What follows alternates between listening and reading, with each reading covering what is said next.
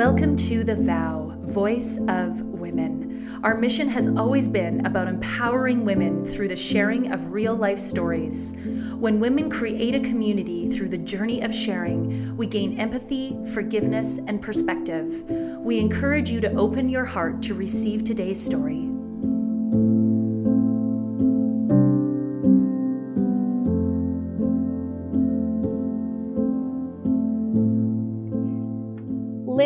L. Where do I begin? Lindsay is a Nashville country star, a homegrown Calgarian who has shot to fame with scoring her first number one with What Happens in a Small Town, her debut with Brantley Gilbert. She is the first Canadian artist to hit number one in the US since Emerson Drive, who sang Moments in 2007, and the first Canadian woman to reach the top of the charts since Terri Clark in 2003. She has recently toured with some of the biggest names in the industry, including Keith Urban, Brad Paisley, and Sugarland. Lindsay has appeared on the CMA award stage, including play, playing with Carrie Underwood and Little Big Town. In 2019, she was nominated as the CMA Awards for Musical Event of the Year. She is also a two times 2020 ACM nominee for the new Female Artist of the Year and Music Event of the Year. Lindsay, welcome. Oh my gosh, Tanya, thank you so much for having me. It is such a pleasure to be on your podcast. I'm always just so inspired by you. You're just such a a unstoppable force and um and just such a strong woman that um that gosh i've looked up to ever since i met you years ago so well right back at you girl oh my gosh i uh, uh that, that is so sweet of you and if you could see me i'm totally blushing so thank you and uh and right back at you and so lindsay we're just gonna dive into it because I have so many questions and I feel so connected to you because you are a homegrown Calgarian girl. And that's where I I first met you. And so when you were a young girl, did you dream of being famous? You know, fame and the even the word famous never really brought like was a focus to me in my mind. Um I think it was more just seeing people like Shania Twain when I was little and just wanting to be her, like wanting to stand on stage and play instruments and and um, you know write songs and have people want to listen to them and feel something from them. And so the fame aspect of it and um, being famous was never really something that i i thought about to be honest. It was more just getting to do what i loved and getting to do music as a job and so, like, I, I, was reading a little bit about you because I know some, but I don't know all. And mm-hmm. you had started touring with your father when you were quite young, and you were touring to country bluegrass camps as a young girl. And so, that really sounds like that was the beginning of your inspiration into music. And then you were kind of found um, at a young age. And I, the Lindsay Ell that I know originally was this beautiful, amazing, kick ass guitarist. And then I feel like your career has really evolved and your voice has evolved. I was listening to some of your music the other day in preparation for us and your your voice is like it's it's totally evolved in the last 3 4 years and so talk to us about what it was like kind of growing up with that inspiration and then how old were you when you kind of knew that you had some like serious talent yeah, it was amazing growing up in a music family. Um, my mom played piano, my dad played pretty much everything with strings on it, my brother played guitar. And so I was just around music all the time. Even my grandparents all played something. And so um, it was it was very much so a musically rich environment to grow up in. And for that, I, am just so grateful and fortunate that I was able to just be surrounded by it. Um, all the time which which made it i guess just feel much more natural you know? I, I started playing piano when i was six years old and then picked up the guitar when i was eight and started playing shows and and writing songs when i was 10 so just from a really early age it was just part of my life you know? And it, it just it felt like the norm and everything else was just like okay well yeah i go to school and then I do my homework and then I I play music or I I play gigs on the weekend. And so it was just sort of something I grew up with, and the stage just became something I was very familiar with. It felt more like home than a lot of other places, to be honest. And and so, you know, eventually getting a band van and driving across the country when I was 16 and, and, gigging and just playing as many shows as I could just felt like a natural progression. And then coming down to Nashville, I've been living down here for 11 years now. And um, it just, it again feels like home to me. Anytime I can be on the stage or be around other musicians, um, I just, I feel like that's where I'm meant to be, you know? And so, as a musician, um, and this is, you know, me being naive to your industry, how much of your time is spent creating your own music and writing it down and then putting a tune to it versus actually like either performing or, I guess, uh, putting out a, a record or putting out an album, I should say? Like, is it 50 50 or what does that split look like? Yeah, that's a great question. You know, um, in the the creation process is just so uncharted. There's just no rules and even writing a song like no songwriting session looks quite identical to the last. And so um I I do try to anytime I'm in town, I'm I'm home in Nashville, I I try to create as much as I can. I, I try to write and book you know, three, four songwriting sessions a week um, if I'm here. And then if I'm traveling a lot, then I just try to, you know, schedule writing sessions on off days. And then pretty much when I'm on the road, I'm, I'm traveling 24 7, just either playing shows or or doing radio dates, um, going to meet with stations, doing press, and so it's in in pure promo mode. So it depends a lot on the year. I'd say like when I'm releasing a new project, there's a lot more shows, there's a lot more press and promo compared to if I'm on like sort of a, a creative year. Um, then I'm I'm spending a lot more time in the studio. So sometimes it swings even like 80% creative, 20% promo, and then it can swing 90% promo, wow. 10% creative. Like it's just a very much so pendulum that can swing both ways quite quickly. Wow.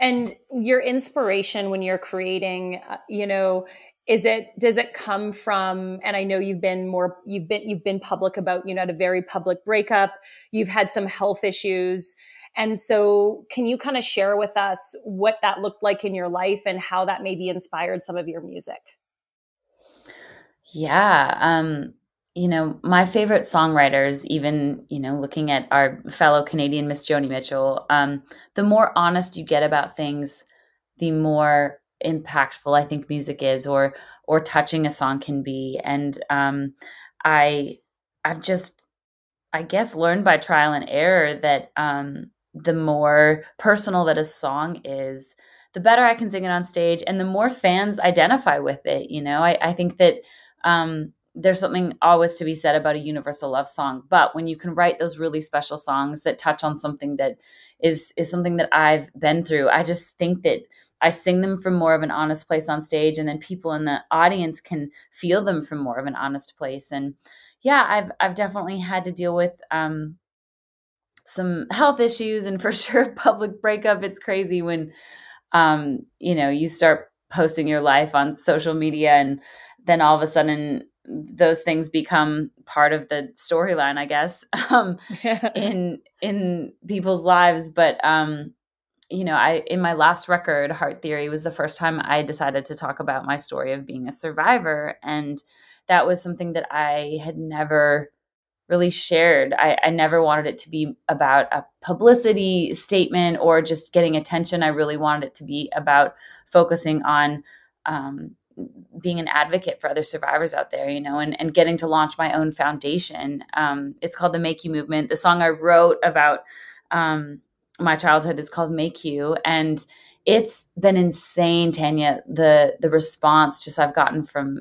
from fans, like thousands and thousands of DMs, being like, "Thank you for writing this song. Like this is exactly how I felt. I just never knew how to how to really access those emotions." Or you know, fans would DM me and be like, "You have inspired me to." go reach out to a friend or to tell my story for the very first time or to reach out to a therapist and you know i I feel so grateful that I'm able to wake up every day and do what I love for a living. I mean, it just it feels like a dream come true. But I I really am so grateful that I can play music because then it allows me to build a platform where I can do cool things like launch my own foundation and write songs that really can touch people and hopefully can inspire them to reach more into themselves and their heart and and maybe into therapy and all of these good things that that I think that in the chaos of life you know sometimes get lost and and so I truly feel like my job as a musician and as um, a, a personality, I guess, is to is to be able to do good with it, which I've learned, you know, through vulnerable songwriting and and being more honest about using my voice for good things.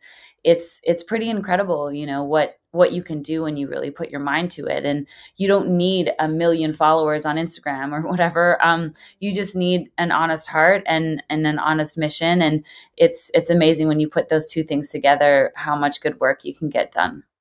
Well and what a beautiful journey that you've had because you know when you get into music i'm assuming and you start to make a name for yourself you're doing it because you enjoy music, you enjoy the creation, or you enjoy the performing or the recording, and it fills your mm-hmm. soul. But then to second that, to see that your music can have that type of impact on people, that's like a cherry on top. Absolutely. Absolutely. It's, um, I, I truly do feel like I have the best job on the planet because um because I get so much joy out of writing songs and and getting to perform them and and stand on big stages in front of thousands of people and and um, do what I love for a living. And you know I, I found a passion in life that is hard to to really describe how much I I you know get back from it but then on top of it to be able to impact people in a positive way and influence them in their lives and in their day to day and in the way they look at the world it's just so incredible. It's really incredible when we when we take charge of our lives and and see how much control we really do have with it. Mhm yeah amen to that you you talk about performing like let's chat about that. So you played eight different countries in 32 days. Like omg what was i can't even I, when i read that i was like i can't even i can't even fathom that. So talk to us about when you go on tour. I mean for someone who has obviously never been on tour before like how draining is it? Like how much prep time do you have to do? And talk to us about what that was like in that 32 days yeah, you know, touring is one of my favorite things to do, and it's also one of the most exhausting things to do. Um, it is the hour that you're on stage every day is one of the best moments. You know, it's it's one of my favorite feelings that I've ever experienced in my life. Like nothing can really top that that high of standing on stage and sharing your music with people and feeling that love from an audience and um and just really sitting in that magical moment within a venue. Um, but I will say the t- other 23 hours of the day are are taxing and it gets lonely sometimes you know being on the road and the the glamorous tourist life of like tour buses and flying everywhere and going to see different countries and it's not as glamorous as it seems when you really break it down you know like yes i do get to travel to a lot of different places and i do get to see a lot of different cities but those cities are often seen from the window of a cab or an Uber. And mm. I see a mm. lot of hotel rooms and backstages of venues and airports. And very rarely I get to go, you know, tourist. I get to be a tourist and get to go sightsee at these places. Um, and oftentimes we're like ordering takeout and backstage and play a show and then get to the hotel at one in the morning and then wake up at five and you do it all over again. And and you know i'm i'm definitely not complaining because i i am all there for the the trade-off of that you know magical one hour every day. But but yeah touring does get pretty exhausting at times um, depending on on how you've had to do it. And ever since i was little i've just done it in all different ways you know from a band van to obviously a tour bus to planes trains and automobiles. And yeah that that um eight country stretch in 32 days we um i was gone I was gone, you know, for a month, which which doesn't seem like that long, but when you're playing, you know, we probably had 20 shows in that month with travel days in between and we left Nashville, um, flew to the UK, played all throughout the UK, then played Germany, um, Amsterdam, back to Germany, and then the longest travel day I've ever had in my life was flying or moving from Cologne to Sydney, and we like trained to Frankfurt and then flew with four different connections it was oh like a the 30 hour flying day or something or travel day and got to Sydney and then we were in Australia for a couple weeks, played New Zealand, Japan and then we're home. And um it was amazing so incredible. Like i said like getting to see so many different cultures and and experiencing fans and audiences in the uk versus australia um, it's just it's amazing being able to just be a sponge and really take in the way people live and the way people talk and the food they eat. And um, so being on tour is definitely a way to to absorb some of that energy from from all around. But um but yeah, it it definitely is not as glamorous as it seems. like being on a tour bus is so awesome and so cool and very much so better than driving a 16 passenger band van, but it also isn't like the easiest Oh my gosh, easiest, I can only imagine. Um, easiest way to way to live, you know. Um the the touring life is is definitely the job part of my job. Mm-hmm. Yeah, no, I, well, I even, maybe a, not a great analogy, but I think of people who travel all the time for their work. They say, you know, the first couple months is, you know, of this new job that they travel all over the world is great. But after that, living out of a suitcase, it, it loses its romanticism, right? Like it's, it's Absolutely. very draining, very tiring. Oh my gosh. And- yes. I remember when I was a little girl and my dad used to travel a lot for work and he would always bring me back like, the little lotion or whatever from hotels and I would like collect all these things and be like, "Wow, one day it'll be so cool to go to all these hotel rooms and I could collect my own little shampoos and lotions and soaps or whatever." And um and now it's it's just like yeah, the the novelty of of staying in a brand new hotel room has definitely wore off. yeah. I still love traveling. Like I just I almost get antsy a little bit when I'm home for too long, which is which is so crazy to think about. But um, but but yeah, the novelty of of the the magic of you know a brand new hotel room definitely wears off after time. Yeah, no, I, I can appreciate that, and I, I'm trying to, you know, mentally put myself in your shoes, and I would probably feel, you know, no different. What was it like uh, performing country music in Japan? I'm trying to picture that. Yeah, Japan is such a cool country. Tokyo is my favorite city in the world that I've been to so far. Um, it's just like, have you ever been?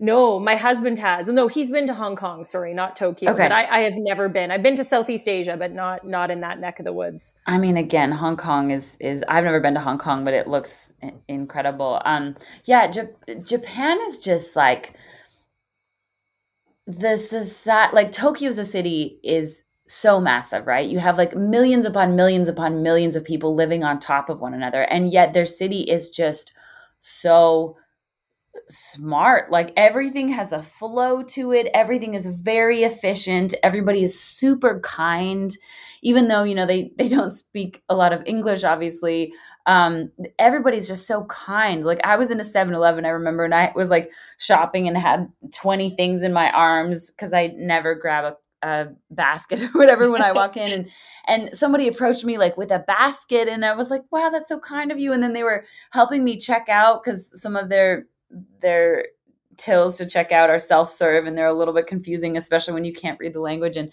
just everybody is so kind. Or when you're down in the train system, I mean the train map, like unlike um in London, the the subway system in London is very intricate. Well, Tokyo's system is about three times the size of London. So it's just massive. And there's just so many moving pieces and so many different colors moving in different directions. And and yet when you're down there, random strangers will come up to you and just help you get to where you're wanting to go. And so I love Tokyo. Also, you know, you can get on the train and then get off and it will look like the Jetsons. Just the the architecture is just insane. It's like what where am I right now? I am definitely in a different country. Then you get on the train and you go to the next stop and the next stop you'll get off and it looks completely different. You're like in temples and trees and it's gorgeous. Then you get on the train and you get off on the next stop and it's like Shinjuku, so it's like Times Square on steroids, and there's neon lights and signs to as far as you can see, and it's just it's a fascinating city. Now, country music obviously isn't that big over there, and so it was um, I was very curious to to see what our, our shows were going to be like that like there too. But it's it's kind of cool to learn like the niche genres in every country. I mean, country in the UK used to be a very very niche thing and it's grown over the past five six years to a crazy amount um, and and i will say whenever you have niche fans they're just very very dedicated. So our shows in tokyo we had two on the same day. And um and it was amazing. Both shows were just packed. People came in with like cowboy hats and like they take it a lot ser- more serious um in a in a way. You know country music in North America is very contemporized and and it's very like pop leaning, um, but sometimes in Japan or even in parts in Europe, they they still look at it as you know country and western music, and so it's been nice to sort of help re-educate um, that whole world and just be like, well, actually, country means a lot of different things, and as a genre, we've grown so much, and this is country music, and then this other song on the complete opposite side of the spectrum is also country music. So it's been really cool to go over there and get to educate some of the fans and also meet the fans who are just so loyal. And, you know, I, I read on socials all the time fans from from Japan who are just so excited about, you know, when are you coming back? And so I love playing over there so much. Uh, well, you clearly had an impact on them because it, I, I, wouldn't think country music in Japan, like you know, I'd probably yeah. anywhere else in the world, or you know, it, it, was just it's a it's not you know a type of music that that I would assume that they would you know listen to. So that's so cool that you got to go and experience and perform, and you have all these fans there.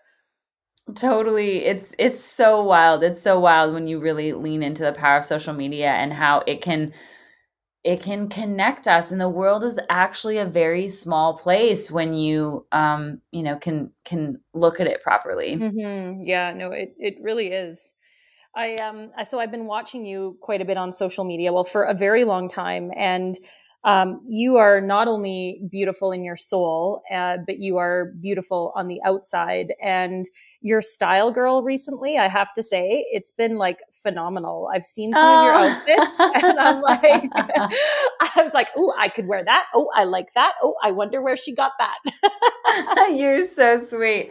Um, so you're I, looking I very, feel, very good. You're so sweet. I feel so grateful to have like the best stylist a girl could ask for and um and gosh, like I'm I'm so hands-on with so many parts of of my career and my business, but thankfully like shopping is just now something that I'm like I don't even know where to start anymore. And so um that has been it's it's been interesting actually to like identify the parts of of my life that I love focusing on and I love spending energy in, and then identify the parts of my life that I'm just like, I don't understand enough of this, or I don't know where the right place to even start is. And so, um, so shopping and, and finding the right clothes for different events has definitely been one of those examples that, um, that I'm very, very grateful to have an amazing team. well, I'm a true proponent of delegation. I delegate most yes. in, in, my life. And so I, I'm good at some things, but not at all things. And so the things I'm not good at, I delegate. So I can completely appreciate that and, and honor that and wanted to say you look great. And with that, like how have you handled the pressure as a country star to kind of live up to that public perception of this certain way that you have to look. How do you handle that? And have you felt pressure? Maybe you haven't.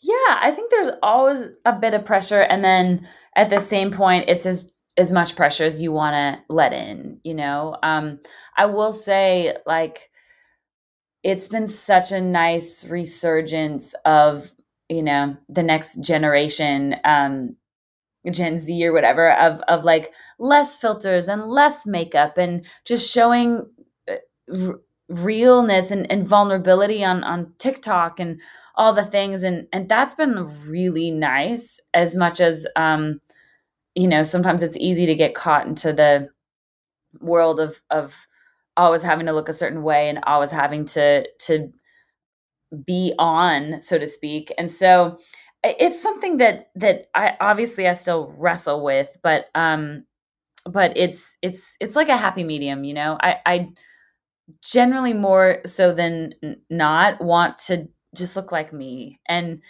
I will be like stage ready when I'm playing shows, but uh, all the rest of the time I I kind of prefer just being a little bit more um real, you know. and, and casual. so yeah, like I remember when I first moved to town, I would not walk out of the door without having lashes on my face and without having like a full face of makeup. And now I'm just like, I don't really want to do that anymore. You know, I want people to know it's the real me. Like stage makeup and when I'm playing a show, sure, I will lean into it and have so much fun. But like the rest of the time, it's like this is my face. and I love that. And I actually love always seeing the like in People magazine or whatever on social media when some camera person, the paparazzi get somebody famous like in like a, a tracksuit with no makeup in their hair and a high ponytail. I'm like, oh, she's beautiful. She's natural. She's, you know, like I love yeah. seeing that because that is that's real. And I I often tell myself like famous people are people. They just have really cool jobs. T- totally. Every everybody is just a human putting their pants on one leg at a time.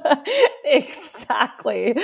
Exactly. So ta- let's talk about struggles because I mean, we've all had struggles in our life, you know, whether you're building a business or you're a stay at home mom or whether you're rising to the top in charts, in the charts. Like, what was it like kind of fighting and playing your way to the top and where you are today? And, and what were those struggles like? Because I have to imagine there were days you wanted to give up.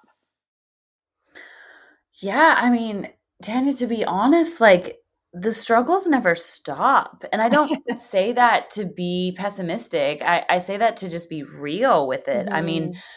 I always was under the the estimation that like you set a goal like i just needed to sign a record deal and then everything was going to be good and then i just need to get a song on the radio and then everything was going to be good then i just need to get a number one and then everything was going to be good but like once you accomplish those goals you then you set more goals and it's like you work so hard to open a certain door and then that door opens up into a room with 10 more doors. And you're like okay now how do i uh, open all these doors? And so it's like it's not to say that to be discouraging but at the same point it's it's just being able to accept that there's always going to be a bit of struggle and it, that's okay. Like if anything the struggle means you're working towards something that you believe in and that you care about and and so it's it's almost like you get used to the pressure of the struggle and um and and you're better able to deal with it amongst other things amongst being busy.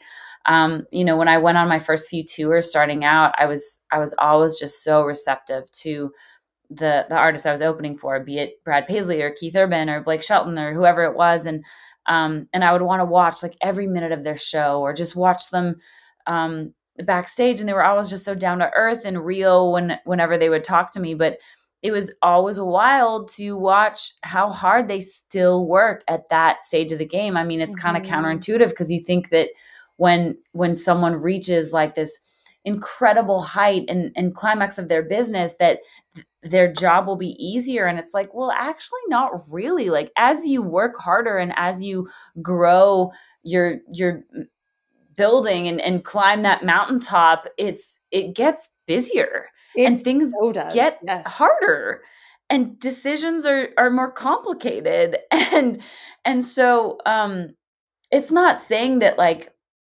the struggles um uh, have uh, are like debilitating but it's just like it's not like they're going to go away. If anything you know you're you'll probably get more of them but it just it's it's a beautiful thing. Like they're wonderful problems to have. Cuz when you can still wake up in the morning and be proud of where you're at and what you're doing and where you're going then um then that, then it's like okay buckle in. Like here yeah. we go. I'm so happy for it. And so um yeah, when I look back at the past 11 years of living in Nashville and, and building my business down here and, and, you know, being a Canadian, getting a visa, getting a green card, like all of these little hurdles that it's like, well, how am I going to do that? And then you get a number one and you need to find out how to get another one. And it's, it's just, it's, it's easier i guess when you can break it into little steps and anytime i get overwhelmed because i'm i am such like a, a big idea thinker and like to have a lot of things planned out and and life doesn't always work that way especially the music industry does not really work that way and and so anytime i get overwhelmed like that i really just try to break it down. Um, one of my favorite promoters in the business would always have a saying he said yard by yard it's very hard but inch by inch it's a cinch. And like so that. Yard by can, yard it's very hard inch by yeah, inch it's a cinch yeah so when you can break it down into bite-sized pieces and know that okay, I may have all of this stuff on my plate right now, but all I really need to deal with is this little piece or what I can do today. I don't need to worry about tomorrow because tomorrow I will worry about tomorrow. But today I can worry about the things that that I'm I'm going to do today, you know? And when you can break it down in little pieces, it makes any kind of struggle easier. Well, as I'm listening to you, I I just kind of had a little light bulb go off that you you are an entrepreneur. Like you started mm-hmm. from scratch, you built this brand up with your voice and you surrounded yourself with the right people. You create your own music. You delegate the jobs that you aren't, you know, as strong in. You perform. Like to me, that is entrepreneurship. You took a risk when you got into music because I don't know what the stats are, but I mean, how many people, how many artists, is it like one and a half a million people that make it and get a record label? Like, I can't imagine. Yeah, the, the ratios of those numbers I'm not certain of, but um, but I know they're probably pretty crazy. And and yeah, I do look at the music industry and being an artist as being an entrepreneur, and it's pretty wild because on a in a scape like today where the business is at i mean you don't even need to necessarily sign a record deal. There are tons of artists on youtube or tiktok that are making millions of dollars every year. And so it is wild to consider the music industry as being an entrepreneur but it is definitely a business. And i mean if you're if you're your own boss and and making a living out of it i mean that's that's a business you know Absolutely. And you mentioned something about, you know, you know, taking your brand to social media and, and making money off of that. What was it like for yourself and, and your colleagues, your fellow artists, um, you know, during the pandemic when, you know, your income came to a screeching halt because you couldn't perform? Did you guys all go into creation mode and then hit more social media? Like what, I mean, A, I'm so sorry that you went through that because your, you know, your lives changed overnight. And B, like, how did you get through that two years? Yeah, Tanya, it was, it was a crazy couple years for all of us for so many different reasons. But, um, but I do remember the week, you know, gosh, two years ago now that my whole year just disappeared. And it went from everything going, you know, a mile a minute to standing still within four walls. You know, I was living alone and I was like, what is about to happen right now? Like I I went from earning a decent living to literally making zero dollars and being like, okay, uh, what are ways that I can continue, you know, further push the rock down the road, so to speak. And um, the the entertainment industry was one of the first industries to shut down and one of the last industries to come back because you know it, when you're dealing with public safety and public health um, going to live concerts isn't necessarily the first thing on people's lists. And so um, it was it was for sure a really good lesson in um, you know patience and um, and also creativity and and learning how to lean into a lot of virtual environments and um, having a lot of extra time to create and the, the past couple years have been very interesting but it's it's amazing to be able to see you know everything opening up again and live shows coming back and um, it, it feels it feels amazing to to kind of get back into the swing of things. And so would you feel like if you compared your life today to uh, you know, I don't know, this time in 2019, pre pandemic? Like, do you feel like your life's pretty much back on track that way as far as you're able to perform again and tour and do those things? Definitely not to 2019. 2019 was just such an incredible pace. And I think that it's going to take the music industry another year to get back to that. but um but it's it's definitely so much better than it was even last year you know last year we were fortunate to have a, a fairly busy touring year but um it's it's just the trajectory is trending in the right direction and is trending up but it's still just a slow start. You know i think everybody got hit by the pandemic um, pretty hard and so people have less money to go out to shows and they're only choosing their their favorite artist and maybe one other show to go see. And so to the point where where people even feel even comfortable coming to to see live music i i know it's it's still just a, a slow process. But it's definitely heading in the right direction and i am so excited for things to get back to that 2019 pace well, I am excited for that for you as well. And I, even now in Calgary, going out to restaurants, I was just saying with a girl, talking to a girlfriend of mine today, and you can't find a restaurant. Like if I wanted to go out tonight to a good restaurant, I wouldn't get yeah. in unless I wanted to eat at 9 30. Like things are really? really? yes, things are really packed here again on the good restaurant scene. Wow. Yeah, it's uh it's a bit crazy, but good to see. You know, there's this revitalization and we've we've had all of our restrictions lifted and so people are, you know, they're getting out again and yeah, it's it, the vibe is definitely changing. So I am grateful for that and I hope that, you know, for your industry things continue to improve. Um, so what is your what is the average day in your life like? Like walk us through, you get up, like do you have a morning routine and then like what are you doing these days? Yeah, um my days are very different just depending on, you know, if I'm writing, if I'm um, at my management office or my label with a lot of meetings, if I'm doing press or if I'm on the road. So if I'm home, generally either I'm writing where I get up, I work out, I do meditation, um, I walk my dog, and then I usually get to a write um, probably around 10:30 and then write song write song write a song for three, four, five hours. And then usually I come home, have dinner, usually have um, a couple of meetings and maybe some interviews like via Zoom or maybe even in person.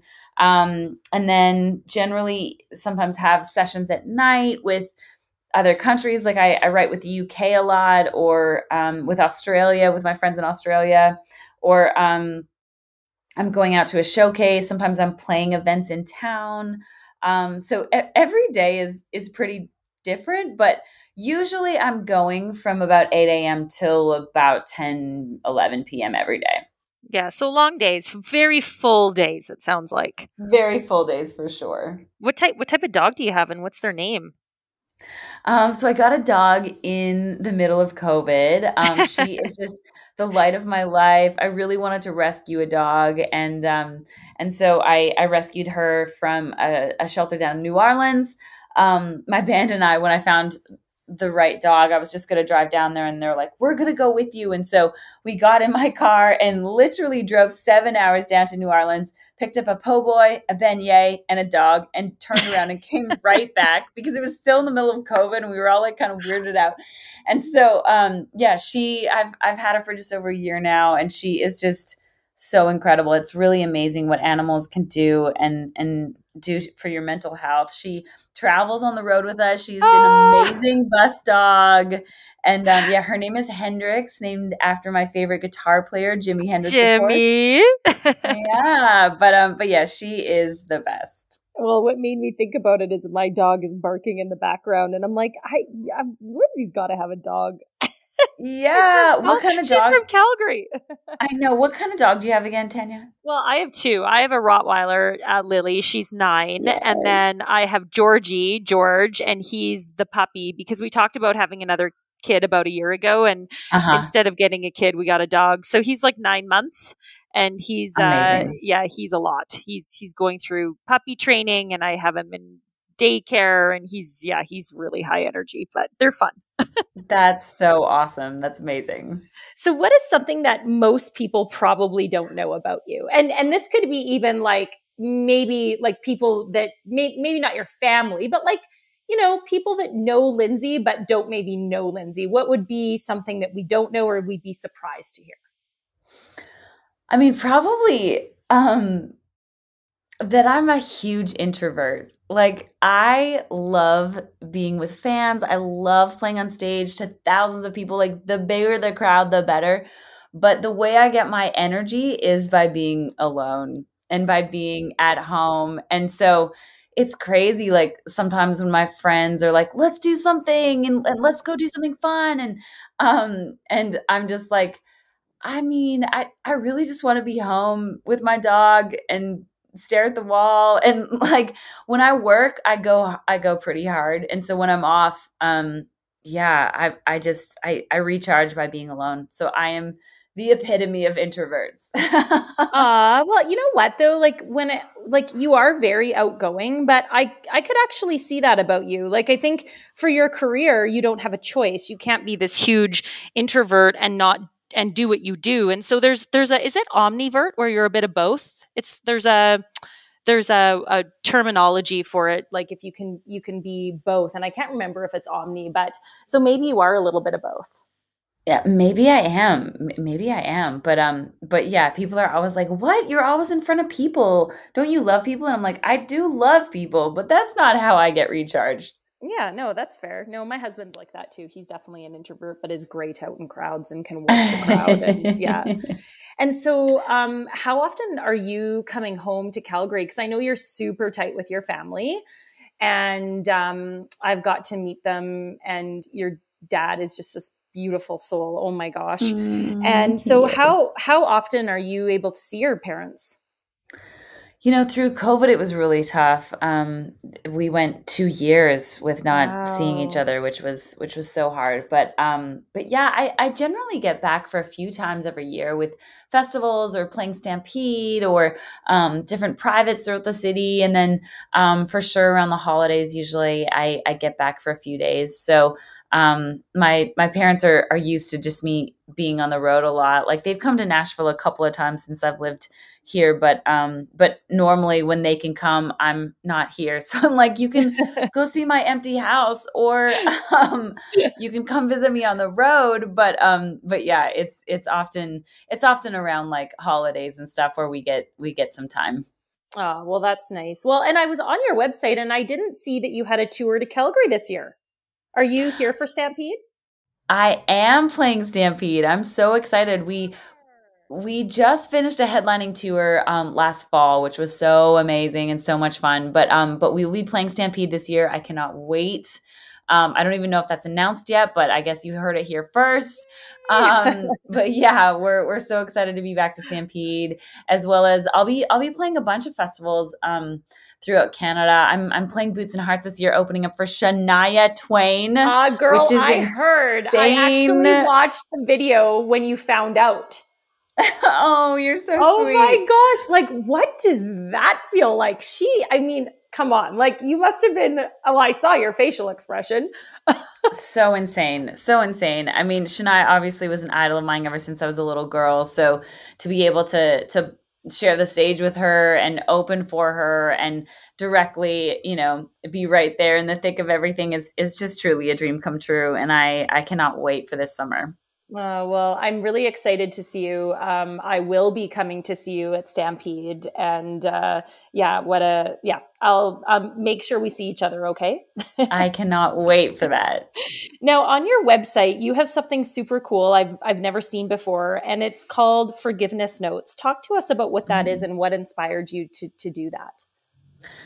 Through writing my last album. Um, heart theory it was sort of my way of leaning into music for healing and i i wrote a record around like the healing process you know the seven stages of grief and i wanted fans to be able to listen to it top to bottom and just have that record slowly unravel and hear my progression as you know i went from a place of shock to denial to anger to to depression to acceptance and then finally you know sitting in that acceptance and, and being grateful for what you've been through. And so um, a, a huge part of that process to me is forgiveness and forgiveness of like a lot of of things in in your life or things that happen in your childhood but mostly forgiveness to yourself you know mm-hmm. i think mm-hmm. oftentimes we forget to forgive ourselves for things and that's one of the most important things we can do. Um, i always say forgiveness is not usually for the other person. It's mainly for you. Even when you know you're you're forgiving somebody even if they don't know about it know that you're forgiving them. Um, oftentimes that healing is is in your own heart. It's mm-hmm. not it's not necessarily in theirs. So um so I just wanted a way to promote that and just be like, who is somebody that you should show forgiveness to and and feel forgiveness towards? And maybe that person should be yourself. And so um, it was it was a card that i put in every copy of heart theory. And um, we wanted to do a digital copy as well. And so we put it up on the website. Oh i loved it. Yeah as i was looking through your website i i saw this forgiveness note and i clicked on it and you can fill it out and i thought what a beautiful idea i wonder what inspired you so thank you for for sharing that and you're so right like um, I think in forgiveness is something, you know, it doesn't let somebody off the hook. It doesn't say that what you did was okay. But I think it, forgiveness is something that we do have to do for ourselves to move on. You just said it like exactly. I second that because, yeah, you know, the people that I think I've had to forgive in my life, um, it it doesn't mean that I let them off the hook. It just means that I needed to do that to set myself free from resentment and anger and those those type of feelings. Absolutely. And like when you set yourself free from those feelings, it is amazing the shift you can feel in your life and just like the freedom you can feel having let a lot of those emotions go. Mm-hmm. Yeah, so true. Lindsay, what have you vowed to yourself in life? Well, um, Tanya, I feel over the past two years I've I've learned a lot. You know, I'm I'm such a workaholic and in 2019 I, I didn't even recognize myself recognize myself at times because I was just moving so fast that I I couldn't even understand or or really take in an experience because I was just always moving so fast. And so over the past couple years with COVID, it's been a beautiful uh, point just to sit down and, and reflect and um, appreciate the things in my life and prioritize the the things that really matter to me and also know that sometimes you can work smarter not harder and so the vow that i i am promising myself lately like especially from the beginning of this year is is just to be like really honest about the things that matter and focus on those things mm-hmm. and everything else if everything else fades away or falls away, then it probably wasn't meant to be in the first place. And and maybe it's, you know, not not the best alignment in your life. And so um so yeah, I'm just vowing to be like really honest and and prioritize like the the things that like are at my highest most integrity and everything else, you know, if I find time for that, great. But if I don't, then you need to focus on what's important, you know, and what matters. Mm-hmm.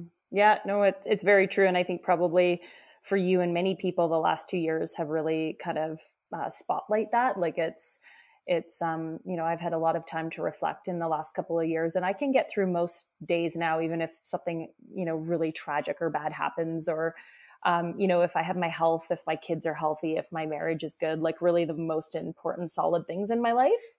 Um, yeah. And everything else is just kind of fixable.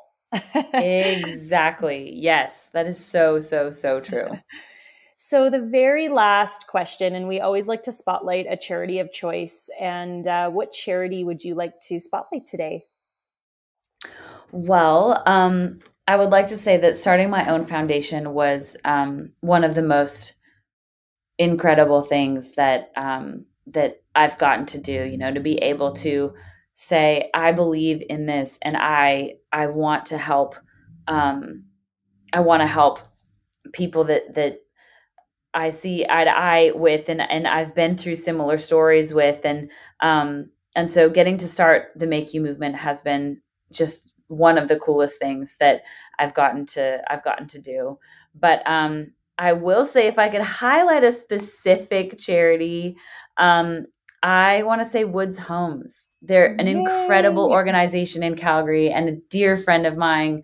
Um, or friends of mine, I guess Kevin and Michelle Skripnichuk uh, do so much for um, Woods Homes. I know Tanya, you've done so much for Woods Homes as well, and they just do a lot for the homeless population in Calgary and women in Calgary, and um, and and helping them turn around their lives and lift them up. And um, I just am so about Woods Homes, and I would urge anybody listening to check them out and anything that they can give, even you know even a dollar goes goes a long way and um, yeah, Woods Homes are just they're an incredible, incredible, incredible charity. Well, and that's really how you and I first met was um, at one of the fundraisers. Gosh, I don't know, five six yeah. years ago, and I, I bid on a, I think it was a live auction, and it was I remember I remember it vividly. It was a backyard concert with Lindsay Ell in your backyard, four tickets to Ranchman's, and a pair of cowboy boots. Oh, and a cattle drive. Oh and my god. Yes, and I thought I went I thought I went to heaven that night. So I won it and then well, as my husband says you don't win anything. I bid on it and it was all going as I was all going to Woods Homes and you donated your time. Mm-hmm. And um so much beauty came out of that because then for like 3 years after that, I kept bidding on it and you kept singing in my backyard with like all of my favorite people. And then I kept doing this cattle drive and I met so many amazing people every year on this cattle drive out in the foothills. And so it was just, yeah, Woods Homes. I mean, they are an unbelievable organization. And I always say to people, I hope I never need to use Woods Homes for my mm-hmm. own children and my own family. But I know that if I do, they're there. So I'm so happy that you mentioned them. Totally. And I just need to say, Tanya, thank you so much for your heart. You are just such a beautiful person inside and out, and your generosity is just incredible. Like, I'm sure a lot of your listeners don't even know the lengths that you go to to give back and to really support incredible organizations. And so I just want to like shine a light on that beautiful aspect of who you are and just say how much I appreciate it and how much the world is a better place for it. Ah, Lindsay, you're so sweet. You're just ah, I wish if you were here I'd give you the biggest hug. So in the summer when you come, I'm going to give you a hug either before or after your show. I cannot wait. I cannot wait to see you. uh, well, and I'll I'll buy a bunch of tickets and bring my friends, so we'll see you there. Okay, I love it. uh, well, thank you so much for spending your afternoon with us today on the Vow, Lindsay, and I. It just gives us a kind of a, a snapshot, a, a little bit about your history and and your career. And yeah, I was so honored when you said you'd take the time out of your day because I know you're super busy. So thank you. Oh my gosh, thank you so much for having me on. It is such a pleasure. Anything I can do to help you and lift you up for everything that you've done for me and um, you just continue to show your generosity. Um, I'm always here for you. So thanks. Girl. I love you so much. I love you too, Linz. okay, thanks. Awesome.